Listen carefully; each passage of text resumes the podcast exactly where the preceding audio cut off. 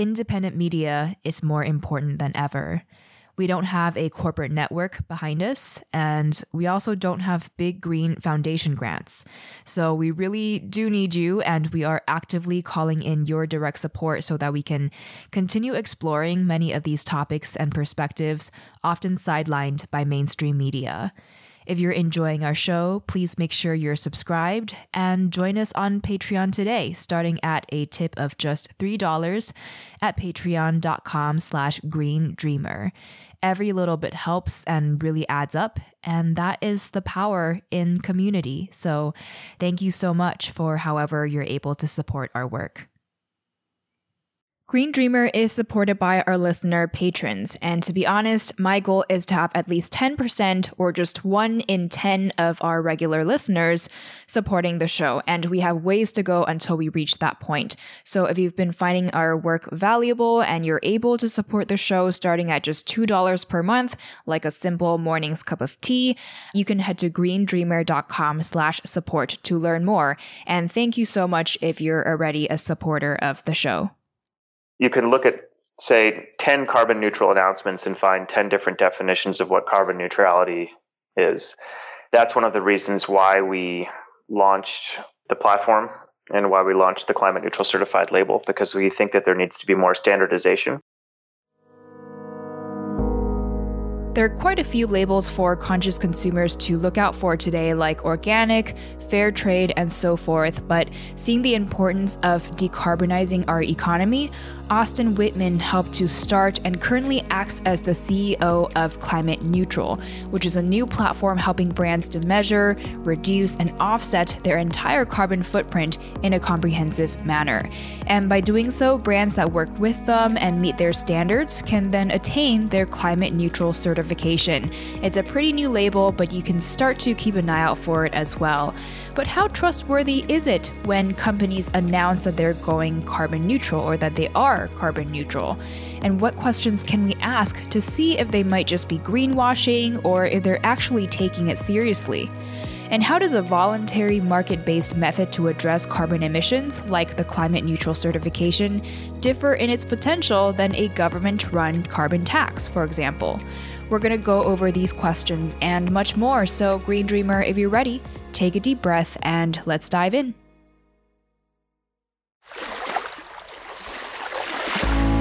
Hey, it's Kamea Chayne, and this is Green Dreamer, a podcast exploring our paths to ecological balance, intersectional sustainability, and true abundance and wellness for all.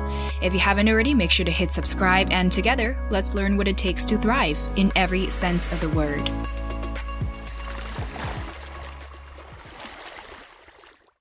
My childhood was definitely very much tuned into nature and I can remember a few a few projects that I did in childhood. One of which was at one point I joined a program where you painted messages on storm drains, basically saying "dump no waste, drains to stream." And I'll, I'll never forget. I was about see about 10 or 11 years old and some guy came out of his house and started yelling at me for painting painting this message on a storm drain and you know I had cones set up to keep cars from from running me over but if you look at any storm drain now it's pretty much become part of part of the storm drain. Like it's it's it's now embossed in the storm drain. I think we did that through school but it just felt like there are things that people don't do that they should be doing more of and I'm going to try to do my part to to convey that message. So, today we're going to talk all about carbon markets and carbon offsetting. To preface our conversation, can you give us some background insights as to what exactly this carbon market is, when it became a thing, and how it's evolved in the past decade? Sure. Uh, carbon markets are not like stock markets in that when people think about the stock market, they think about Wall Street, and there's sort of one or two major stock markets. Carbon markets are more diffuse than that really what carbon market does is it links up somebody who is willing to reduce a ton of carbon emissions or take a ton of carbon emissions from the atmosphere with somebody who wants to pay for someone to do that. So there are basically there are buyers of carbon and sellers of carbon, and it can be a little bit amorphous or, or difficult to understand. But it's it's really simply fundamentally paying somebody for the service of reducing a ton of carbon carbon markets can exist within countries, they can exist within continents, within regions, within collaborations among states, they can exist among companies, they, they can exist in, in a variety of different places. And over the last, let's, let's just call it 15 years, we've seen carbon markets ebb and flow. There was a big rise of carbon market, carbon trading in the late aughts, so 2006, 7, 8. Then there was a bit of a decline, and there's been an increase in the last couple years as people have realized, as a larger number of people have realized, the urgency of, of climate change. And the reason carbon markets and carbon trading is appealing to people is it, it links up people who, again, who, who want to see emissions happen but don't necessarily have an easy or cost effective way of making them happen with people who can produce easy and cost effective carbon reductions. And, and, carbon reductions are really what we need to have more of if we're going to take on climate change in a meaningful way. So, carbon trading and carbon markets can be a really useful tool in doing this. Climate Neutral is an independent nonprofit organization working to accelerate our transition to a low carbon world by putting a price on carbon emissions. That specific framing reminds me of the carbon tax that people have been fighting for to get passed and established in government for years. How, how does your nonprofit's work differ in its approach to put a price on carbon? And how did you solidify your reasons for believing that there's a need for a certification for this? Well, I think you put your finger on it, which is that if there were an effective carbon tax, we wouldn't need to exist because there would be a price on carbon that companies pay for every ton of emissions that they're responsible for. And individuals would have carbon pricing or the climate impacts of their decisions integrated into what they pay for things. But we don't because only 20% of the world actually has a carbon price. So you have to go with an alternative. And what we have seen throughout history is that voluntary programs and particularly certification programs where there's a third party entity looking at what an organization is doing and judging their performance, that they can be a, a reasonably good proxy for a strong policy. And if they're rolled out at scale, they can have an impact that is potentially on the same level as as what a, what a policy would do. Now, no no policy is perfect, and and no certification is perfect. We're trying to get people comfortable with the idea that it's important to start doing something because you know t- clearly there has been a total lack of government progress on climate and even as we've seen two and a half decades of, of attempts to pass international policy completely fall flat and, and emissions continue to rise, we, we think it's time for bold and, and concerted action on the part of companies and consumers. And hopefully we can replicate what a good policy, long overdue policy would have or should have done for us many years ago. Something that stands out to me is when people or companies offset their emissions voluntarily and pay that added cost for that, the money is going towards actual projects that are sequestering and drawing down carbon. Whereas flat out carbon taxes, they put an added cost for companies. But in the case of the carbon fee and dividend approach, that dividend is just then redistributed to the citizens, which means that it's using the added cost itself as a deterrent for companies to emit more emissions, but in of itself, it may not support actual carbon sequestration. How do you see the greater impacts of these two approaches differ in the short and long term? And what are the pros and cons of a government run program versus a market based approach? You're exactly right in that the difference between our program and a carbon tax is that the revenues from a carbon tax then percolate through a political process that has to decide how the money gets spent. And in the case that you gave, the money would get spent in the form of a dividend that's being returned to people. I can give you other examples of of taxes that had been raised where the behavior they were trying to change, for example, making people more energy efficient or reducing emissions, that the revenues were actually spent in some some completely different way. Mm-hmm. One of the most egregious examples from my past was that money that had been budgeted to support energy efficiency programs was actually being repurposed to balance state budgets, which is is important and noble, but frankly, it misses the point. If you institute, institute a policy that's supposed to achieve an outcome, then you think that the revenues would be targeted to, to that outcome. But the other point which you raised is that it does send a price signal to people that the behavior that's being taxed is now more expensive, and that cost reflects the cost to society of of having that behavior. And so companies and individuals should over time change their decision making to reflect that that price and that eventually the bad behavior will happen less frequently. I'm not going to provide sort of a, a macro assessment of whether a carbon tax can or cannot be effective. I, I firmly believe that there are lots of different ways to, to skin the cat. The benefit of a tax or a benefit of a tax is that if the government requires it, then everybody has to participate in it, and it's it's harder to to escape versus something that's voluntary. But as you as you also pointed out, the system that that we've set up is a way of creating the price signal for companies because when you get certified, you actually have to pay a price for every ton of carbon emissions.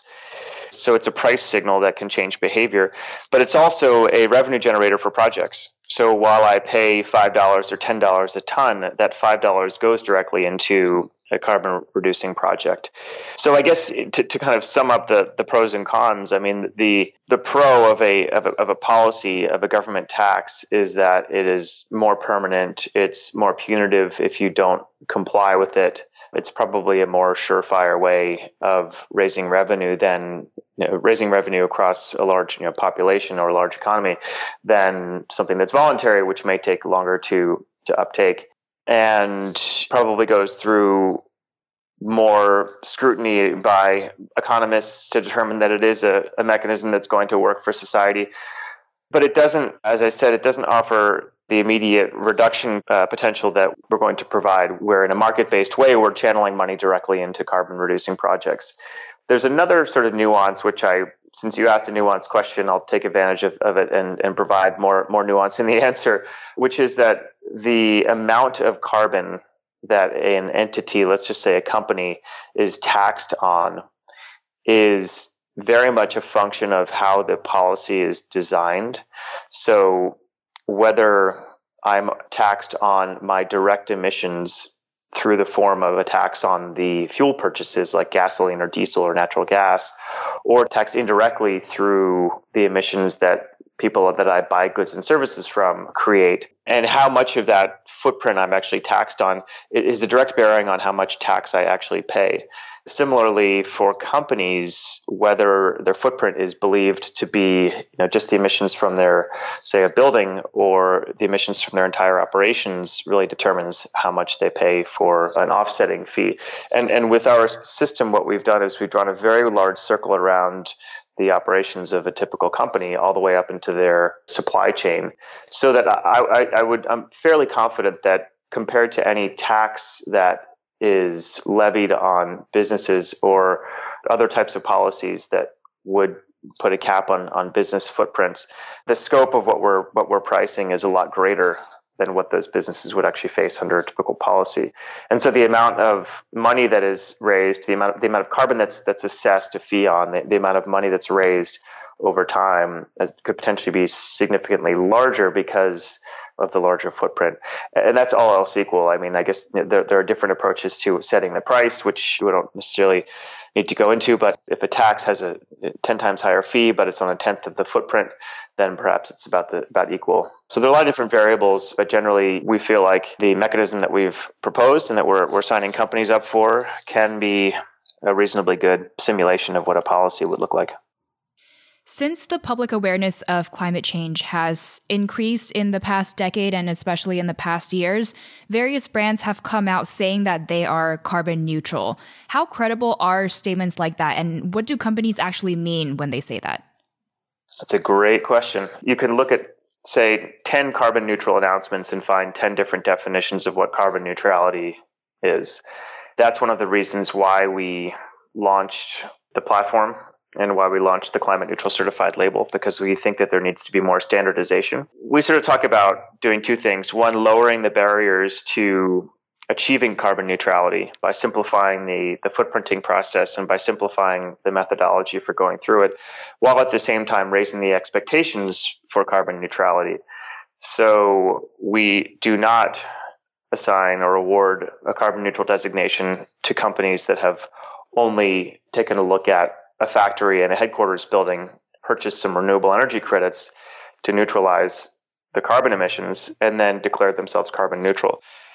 As I mentioned earlier, we are looking at emissions all the way up into the supply chain, trying to standardize that across all the businesses so that when the consumer sees the label, they know exactly what it means and they don't have to take the time to try to figure out well, is it carbon neutral for their event or for their headquarters building or just their vehicle fleet? Or perhaps it's something more than that. And if so, what is it? I do think a lot of the claims that have been made about carbon neutrality, frankly, are great that companies are doing them, but there's huge room for interpretation about what those definitions actually mean. And most of the claims about carbon neutrality that we've seen don't come anywhere close to the full footprint of the organization.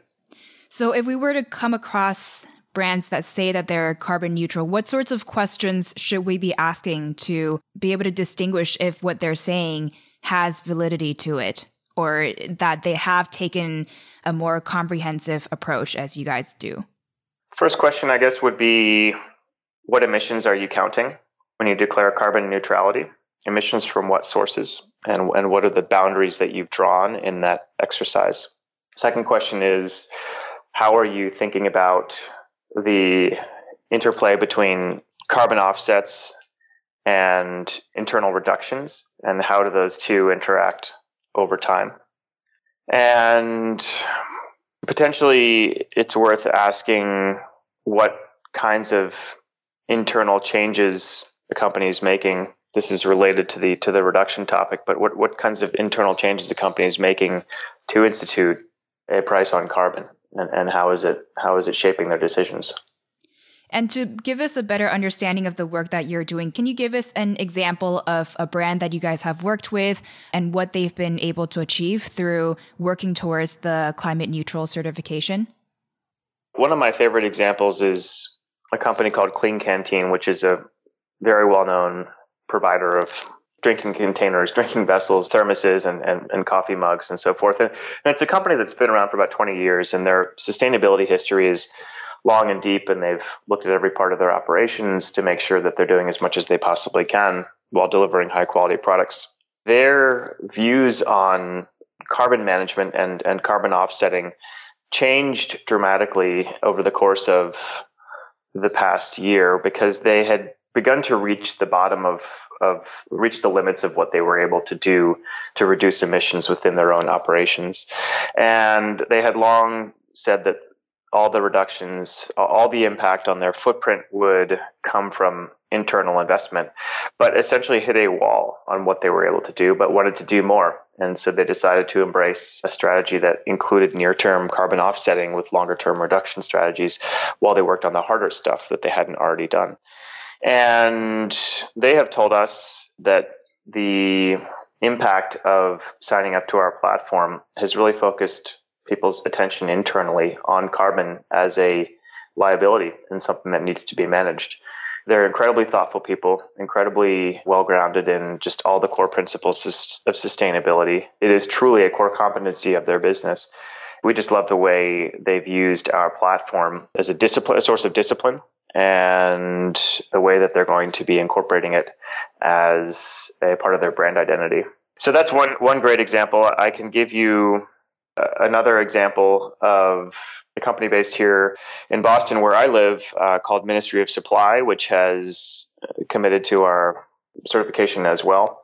And they've had a long history of designing for the environment, incorporating recycled materials, thinking about their carbon footprint, purchasing carbon offsets. And so, like Klean Kanteen, you know, they were already doing a tremendous amount, but the, the need that they had was more about joining up with a larger movement and establishing that they were doing something in the same vein as what other companies were doing to become a bit, bit part of a community. So they're a very sort of marketing forward organization. They have they've also got a very technical mindset in that their marketing presents information to customers that frankly I'm surprised that any marketing organization would do, but they've they've made it incredibly effective. And so they're using their marketing as a way of educating consumers about the environmental impacts of their of their purchases. I think our our platform appealed to them because we do have a technical grounding while at the same time have invested a lot of time and effort in thinking about the the marketing appeal and the brand appeal of the logo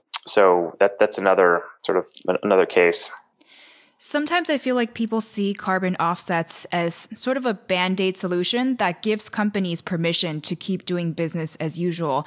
In your frequently asked questions section, it says that carbon offsetting is surprisingly not expensive. High quality credits can be purchased for $5 per metric ton, which boils down to about 12 cents to offset a pair of shoes or 30 cents to offset a backpack. On the flip side of the affordability of carbon offsets, how do you go about ensuring that brands aren't just pursuing a climate neutral label to put off ways that they can and should be reducing their emissions or being more regenerative? Well, one way is just the, the simple requirement that companies disclose, identify and disclose a reduction action plan to get the certification. So you cannot simply buy offsets and get the certification. You have to have to spend time thinking about what your reduction plan can be. We are also realists about what reductions can achieve and in what timetable. Since our emission footprint that we look at is always last year's emission footprint, it's too late to reduce last year's emissions, right? Those emissions have already happened. And so we want companies to be accountable for those emissions while looking forward, building a plan out to reduce their emissions and then and then act knowing that every every ton of emissions that they that they generate in the future are going to have a cost associated with them. You started off by referencing the the five dollar a ton number, which is you know it's a reality of today's carbon market. Is there just simply not enough demand? As I mentioned, governments have, have fallen way short of taking the required steps to institute policy to reduce emissions, and as a result of that, there are a lot of, of, of cheap emission reductions out there. We don't expect that to persist, but you know, there's been research from folks like the Nature Conservancy that suggests that there's about three gigatons or 3 billion tons of emissions. And just for reference, global emissions worldwide every year are about 55 billion tons. So 3 billion tons is a pretty good chunk. But there's 3 billion tons of emissions out there that are available for under $10 a ton. So the point is, it's, it's like any supply curve where you know, things start off cheaply, and then the more you consume of them, they tend to get more expensive. And we are unfortunately at a point where demand is really low. And so when demand is low, price is low, as demand increases, the price will go up, and you'll start to work out the supply chain or work out work out the supply curve and and get to a point where emissions are more expensive. But we believe that there's a long way to go, and frankly, it's it's just embarrassing that we're not taking advantage of more of these of these low hanging fruit opportunities. Right. So, to put that into context, it sounds like right now there are a lot of carbon sequestration, carbon drawdown, and regenerative projects that are ready to go and they exist, but they just need the funding to come. So that represents the supply side, right? That's exactly right. So they really just need the financial funding so that they can support their work to proceed. Yeah, we need to drive more money into decarbonizing the world. I think that's that's really the fundamental principle. I mean, we are we're essentially trying to mobilize capital, or we're trying to you know to fundraise indirectly for for carbon reducing projects. You know, one of our founders likes to say that solving climate change is not a technically impossible problem. It's just a problem that can't be fixed unless we have money that we pay for. The paying for solutions at scale is the only way we're going to to address it. But paying for solutions at scale is highly achievable because the scale is just simply not that great. You, talked about the data we have on the website about the cost per product. The reality is that it, there is not a whole lot of carbon. There is carbon in, in everything that, that we make, but there's not a whole lot of carbon to the to extent that it's you know, really expensive to address. What I mean is that when you manufacture any any physical good, chances are somewhere in the supply chain there are carbon emissions that are being generated. But if you net that out to an individual product, the amount of carbon that you actually have to pay for to to clean up the, the, the footprint of that product is a tiny, tiny fraction of the, of the retail price of that product. By a similar token to what we were talking about earlier, for various reasons, our Western dominant modern society has become very consumptive. So I guess my question is what if this climate neutral status becomes a justification for people to continue our culture of overconsumption and disposability? So, how do we navigate that? And do you think this climate neutrality status is able to also curb or influence consumption as well? It's a great question. The the presumption and the hope that we have is that we're not going to increase the market size for any of the products that we're certifying. We're going to simply allow certified products to capture more market share. One of the examples that I love is the example of, of mattresses. Early in our, after our founding, one of our member companies, Avocado Mattress, joined us. And shortly after they joined us, there were a couple other mattress companies that joined us as well. Now, people, because there are now certified mattresses on the market, people are not going to buy more mattresses. They're just going to buy different mattresses. If the label can give those companies an edge in the marketplace over the established players, then slowly you start to change the entire category. You raise the expectations that consumers have for what their mattress providers are going to be doing about about climate change and rather than increasing consumerism you're you're simply shifting it toward these products that have a lower carbon profile so that's, I think, the, the general theory that we have, and that the label itself is not going to cause people to buy more mattresses or more water bottles or more shirts. It's just simply going to shift buying behavior and better inform consumers so that when they do spend money on things it will be directed to to products that have have taken responsibility for their climate impacts. Now whether we can actually encourage consumers to purchase less is something we have not figured out yet. I would love to think that by making people more aware of the carbon impacts of their purchases and, and the goods and services that they procure, that they will start to think more about the connection between carbon and, and and, their lives. And frankly, I think that connection is absolutely it's just non-existent right now. When you ask a room full of people how what their carbon footprint is, nobody knows. And nobody knows the impact of one decision versus another. So by drawing this connection between carbon emissions and consumerism, we think there's a huge opportunity to educate people that every purchase that they make has a carbon implication and that that will start to start to change how they think about consumerism because you're right i mean if, if people if people stopped buying things tomorrow carbon emissions would go down significantly unfortunately that would also have terrible economic effects. And so we've got to balance the need to maintain healthy economies with the need to maintain a healthy environment.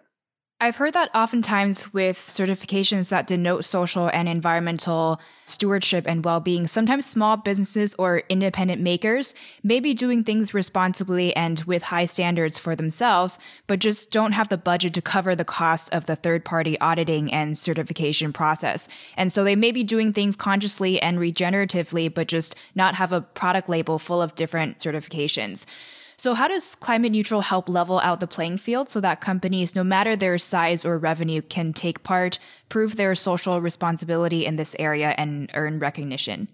Yeah, that's uh, a classic criticism of the organic food market because the process of getting certified organic is very onerous and there are many small farms family owned farms that don't go through the organic certification process because it's just too expensive the climate neutral certified process is really different from those longer, more technical certifications in that we don't actually ask companies to do very much. And that's by design. We're trying to make it simple for them and simple for their consumers to understand what they what they went through. We do have a process that is set out specifically for small businesses that allows them to estimate their carbon footprint in a credible but simplified way and we provide some references about what small businesses can do to reduce their emission footprint. And then completing the transaction for offsetting, we aggregate demand across small businesses and we make the purchase on their behalf. Mm-hmm. So the whole thing is very turnkey and designed to be something that doesn't bog down companies in a year or two of certification where they have to pay consultants lots of money to go through it, but it focuses the money that's being spent on the actual carbon reducing projects. I do want to respond to something else that you asked there, which is the fact that we are the, the label becomes a, a symbol or a badge of, of corporate responsibility. Uh, but you also said in this area, and, and an important thing for, for us to note is that our label does not say that companies are doing everything perfectly when it comes to sustainability. Sustainability is incredibly broad and has many different things wrapped up into it. So we're not looking at worker health and safety, but that's incredibly important. We're not looking at toxic materials, but that's incredibly important. So we're simply saying that nobody out there does a great job of diagnosing how a company is performing from a climate perspective. And there's a lot the companies can be doing that they're not doing today. It's ridiculous at a time when we face the incredible challenge of, of, of, global climate change that that this isn't being taken on in a more direct and immediate manner. And so we don't profess to be a all-encompassing sustainability label. We simply say to companies that if you are talking about sustainability, this is a minimum standard that you must meet because climate is a significant enough problem and most companies are not doing anything about it. Finally, with this carbon offset framework, what is our role as individuals and how can we have the most positive impact? Keeping up hope is, is one is one important thing for people to do. There's a lot of bleak information out there right now, and the important thing for, for individuals is is to think about think about the fact that, that you can do things without being overwhelmed by the problem. We are all responsible for decisions in our day to day lives that can have an impact. And I think if individuals who believe in the seriousness of the problem really stick to their stick to their principles those decisions that they make whether it's going out to to buy a new car or setting the thermostat in their house or choosing how many new pieces of clothing to buy each year. Every little bit will count, and you got to start somewhere. And the importance of starting somewhere cannot be understated.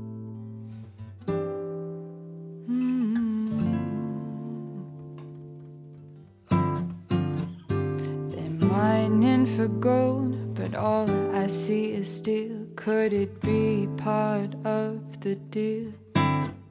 Cause she's sweet as sugar, but wait until it rains. She can turn very bitter flame.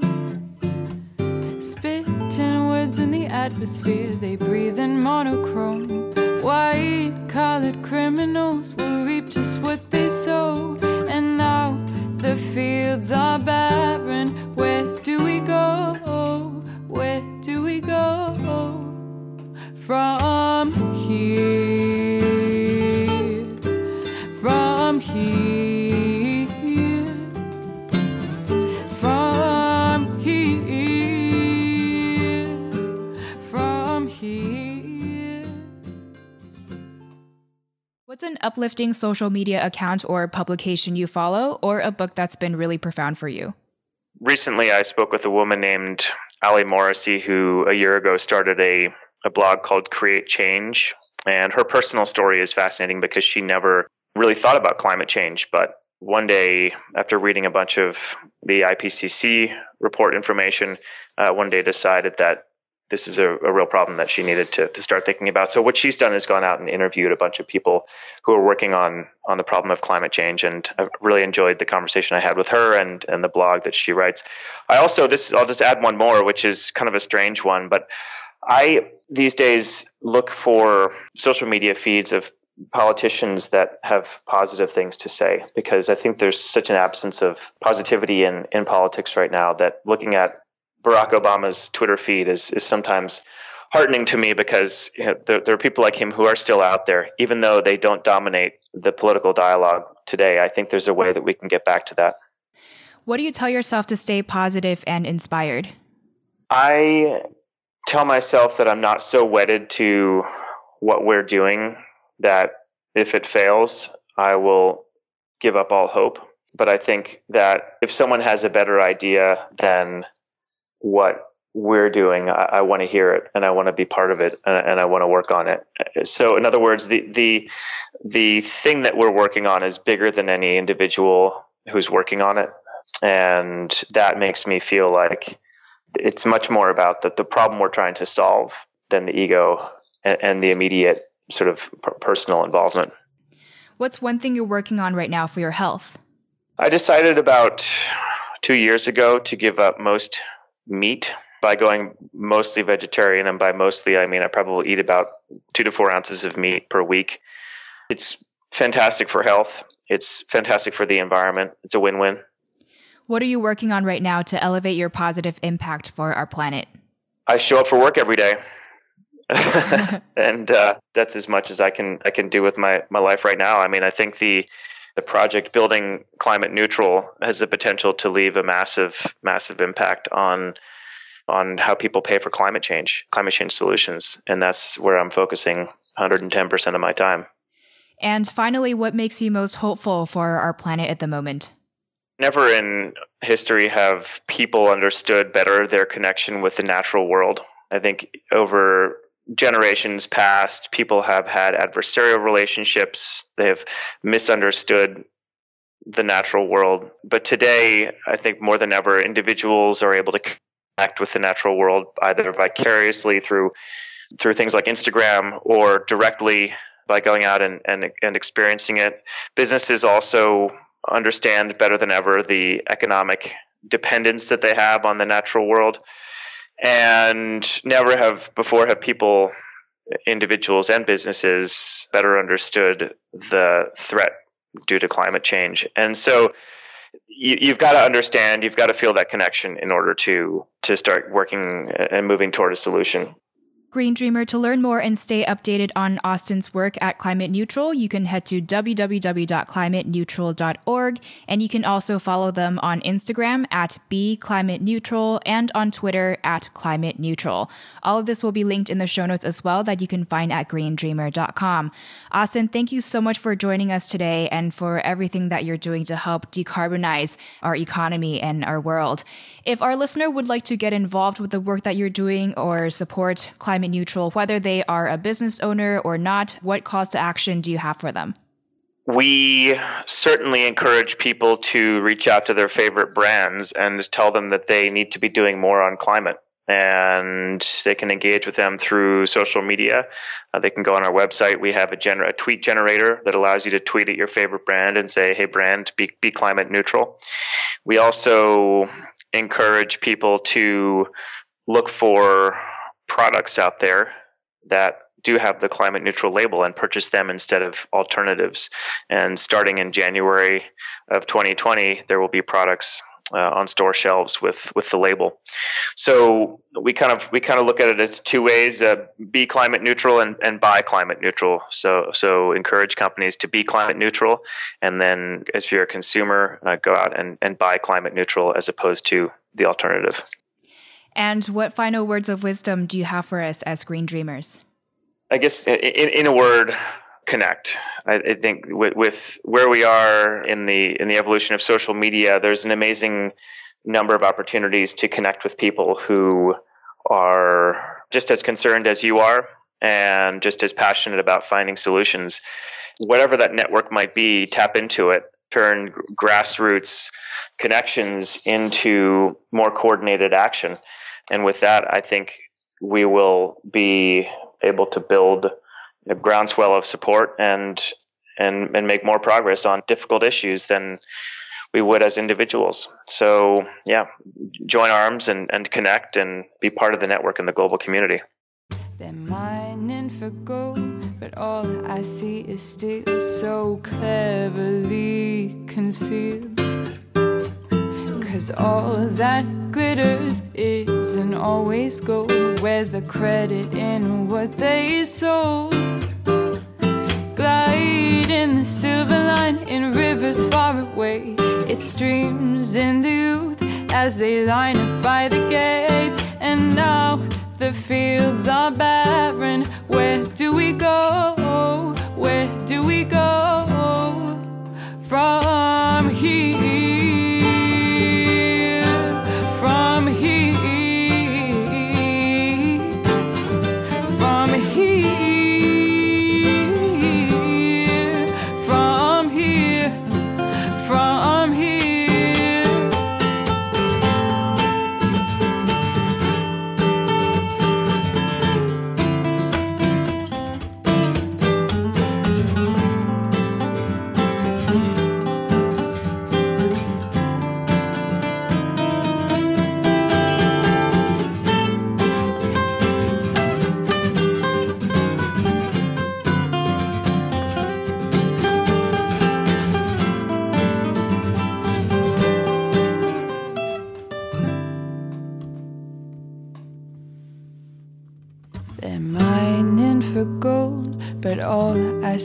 steel. Could it be part of the deal?